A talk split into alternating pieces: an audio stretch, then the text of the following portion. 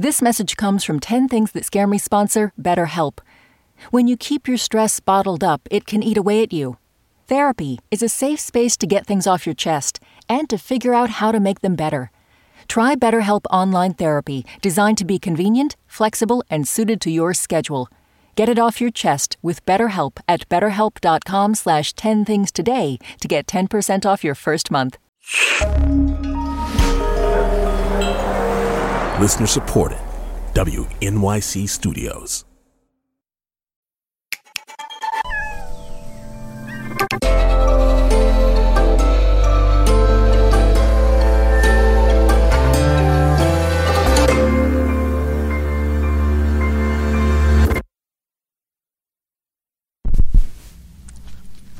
Number one, my dog dying. I actually started thinking about that like a year after I got my dog, which is like 12 years ago. But I I live by myself and so I just have this nonverbal relationship with my dog and I'm not going to be able to articulate my grief. So when she does die, I think I'm going to be stuck in a really really difficult place. Number two, running out of things to read. Number three, sucking candy, cutting my mouth. Ugh. Number four, getting a parking ticket. Number five, my therapist. I, I am a little bit afraid of my therapist. Maybe I'm afraid of how much I love my therapist. Maybe I'm afraid that she sucks. Maybe I'm afraid that I suck, and that's why I love her, because I shouldn't. I don't know. Anyway, I'm a bit afraid of her, often sitting in there not talking at all. Uh, number six, being too hot, especially my feet. Number seven, parties. Number eight, touching bottom. I hate touching bottom. Actually, I don't really hate it when it happens, but I'm very afraid of it. Like when I jump into a pond, like especially a freshwater thing like a lake, and you're swimming along, and suddenly it gets shallower, and something touches your foot, and you like. I wonder if that's what guys feel like when they jump in and their balls supposedly go up into their body.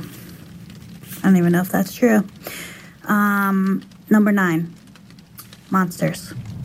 Yes, I'm still afraid of monsters. I sometimes laying in bed at night trying to fall asleep, I will have to like stop my brain from going to the place where like there's something lurking in that dark shadow and it can hear me breathe and like it's getting closer and next thing you know if I open my eyes it's gonna be one inch away from me and jump and rip out my throat. But actually mostly monsters that I'm afraid of are more like getting raped and maybe I should have put that as getting raped. Number nine, getting raped. Number 10, spiders. I mean, let me clarify because if I find a spider in my house, I leave it. I don't do anything. Or I scoop it up and put it outside gently because I do feel like spiders are extremely beneficial and I don't want to kill something and put a black mark on my soul. But I am afraid, like, when I go into the kayak in the spring and I put my feet in, and then like a spider comes running out, and you're out in the middle of the lake and it's freezing water because it's early in the year, and like you can't get out of the kayak, and there's literally trapped in there with the spider. It is a bit panic inducing for me. My name is Amy Pearl, and those are 10 things that scare me.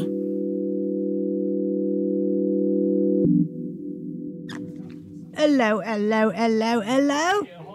Violets, yeah. Oh, I see. Or like Jewish choir. Yeah, okay, let's get That's started. it. That's it. Just give me a hint of what I should say.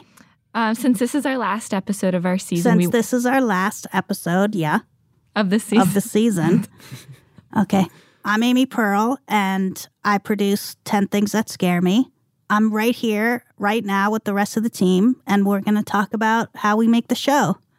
Let's go around in a circle and say who we are and why. Okay. Daniel Guillemette. I'm a producer at WNYC. I'm Isaac Jones. I do the sound design and scoring for the show. I'm Paula Szuchman, executive producer and editor. And then, Odelia, you should introduce yourself. Yeah, I'm Odelia Rubin. I'm also a producer on the show. Should I say the story of the show was pitched and then we'll. Yeah. Okay, so, um, I love kids. I never had any, but Paula happens to have a couple. And so Paula sent me some audio that her kids had recorded on vacation. Welcome to Ida and Noah's Best Podcast. It was both of her kids talking about all the things that freaked them out at the place they were taking a vacation in Maine. I think biting fish is scary. Literally everyone knows biting fish is scary. I was obsessed with the audio and listened to it like a billion million times. I'm scared of the laundry room because of the pipes. As you listened to it, you just kind of went back in time to where your environment was unknown and you were vulnerable. The pipes are scary when you look up at them. They look really scary, like they're going to suck you into the tube. And I wrote up a quick pitch and I recorded myself on my phone at my desk and I sent it off. And then I was going to leave on vacation, but I first called Isaac over and we had worked on a few things together. And I was like, Isaac, I just pitched something. And I put you down on, on the sheet as a, as a sound designer, but it's only going to be like an hour every other week or something. yeah, this I remember it being like it's a really low overhead project. You know, it's just like we'll have a theme song, but otherwise it'll be like a day a week. Just like cleaning up people's hundred fully Yeah. sound designed and scored episodes later. Here we are. And Amy, the thing that you recorded at your desk that became the episode we just heard, right? yeah, that became the pilot. Yeah, and that's when I had like I remember when the pilot got played to me, there was no context, and I remember just listening to Amy talk about her fears, and then I was like, uh, okay, and then she's like, it's gonna be a show. I was like, whoa, and then um, so to me, just what I had heard, and Amy had so much in the just minute and a half that she had that I figured, okay, you can just talk to anyone. It's gonna be pretty simple. Yeah, Daniel is like, let's just go, let's just get started. It's just very Daniel, like as fast as possible. He's like, let's Amy just was like, let's "Slow down, I was like, but down. Daniel, Daniel, you got to spend time. You got to let people talk. You got to let them say. And he was like, oh, it's fine, dude. That's fine, man. And so he's like, the first thing we recorded, which is like, I'm gonna go right now. I'm gonna go down to the courthouse, and just like go talk to a bunch of people, right? Right, right, right. I think a lot of people who listen to the show think that it is just somebody saying their 10 fears, but that's not really how Yeah. it goes, is it, Daniel? they're like an hour and a half, right? Like the interviews. And especially like early on when I was using a lot of pop psychology of like, this comes from your childhood, right? Let's talk about your childhood for 30 minutes. This must be the place where this fear comes from and stuff. So you just like, you're just like, Did you stop around. asking people eventually? Eventually I stopped asking that. But you know what I mean? You're just like messing around in the dark. Like you have no idea where this is going to come out from. For me, I remember hearing Amy's pilot for the show and loving how raw it sounded, like the content of what she was saying, but also the audio was just like a voice memo you recorded on your phone. And I just remember thinking, this feels like you're kind of getting these snapshots of someone sharing their thoughts as they just go through their day. I had this experience because I came into the show after you guys were already making it. And I remember being like, oh, we're moving through spaces in time with the episodes. Yeah, and I started to think of the sound of the show as a series of rooms that the speaker is moving through. And sometimes it's like a literal room, like we're sitting in a dog park or we're in a musty basement. Other times it's more abstract, like a mental state. Um, I feel like Rob Lewis might be a good episode to kind of show how this concept works. Number six, I'm scared that the evolution of music and the music industry is going the wrong way. That's actually the default metronome sound in Pro Tools, which is a sound that any studio musician or producer has heard to a grating extent. So that to me is kind of getting inside Rob's head. And then from there, you move into a room where you're sitting next to him as he's like singing along to this backing track on a boombox.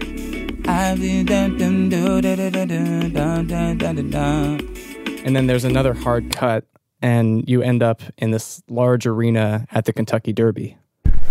I'm genuinely scared that in this lifetime, I won't reach my full potential. It's derived from something he said later in the interview about how he was just coming from a gig at the Kentucky Derby when he first heard that his sister had passed away.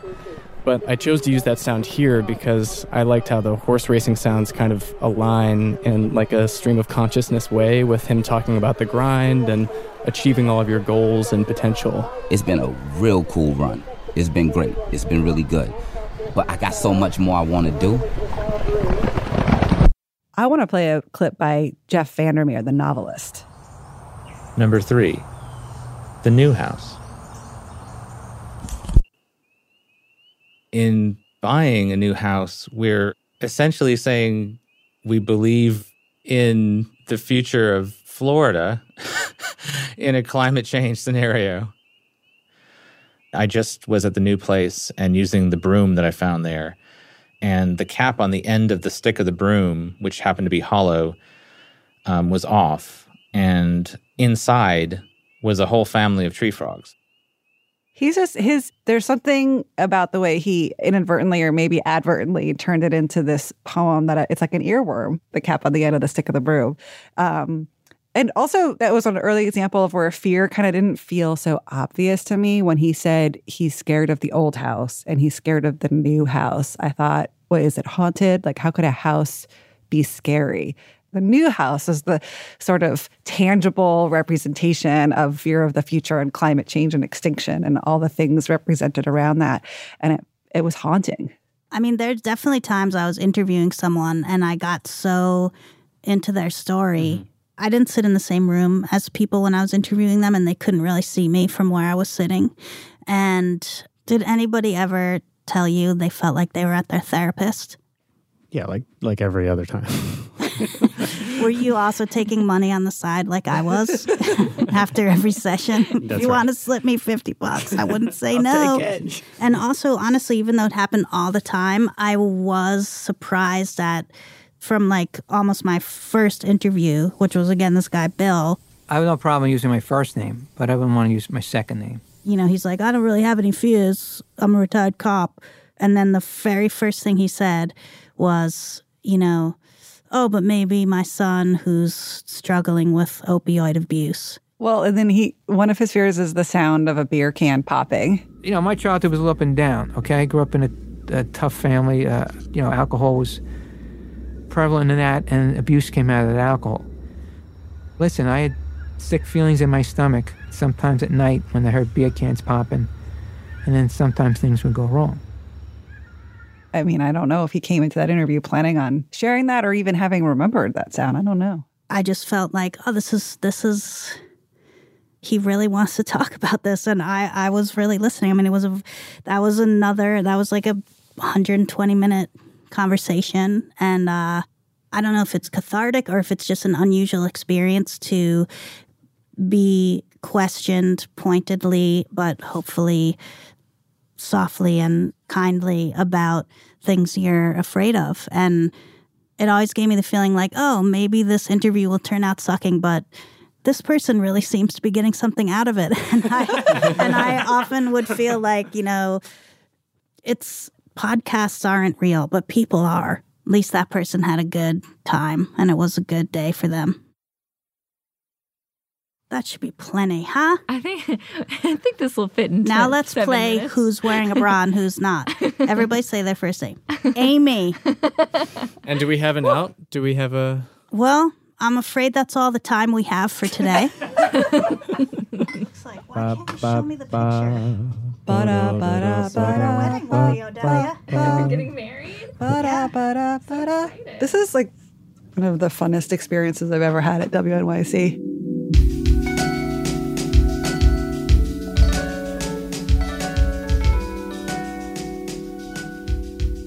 10 Things team includes Amy Pearl, Daniel Guillemette, Odelia Rubin, Sarah Sandbach, Emily Botein, and Paula Szuchman. Music and sound design by Isaac Jones. You know what scares me? Putting out a Spanish language album. What are you scared of? Tell us at 10thingspodcast.org.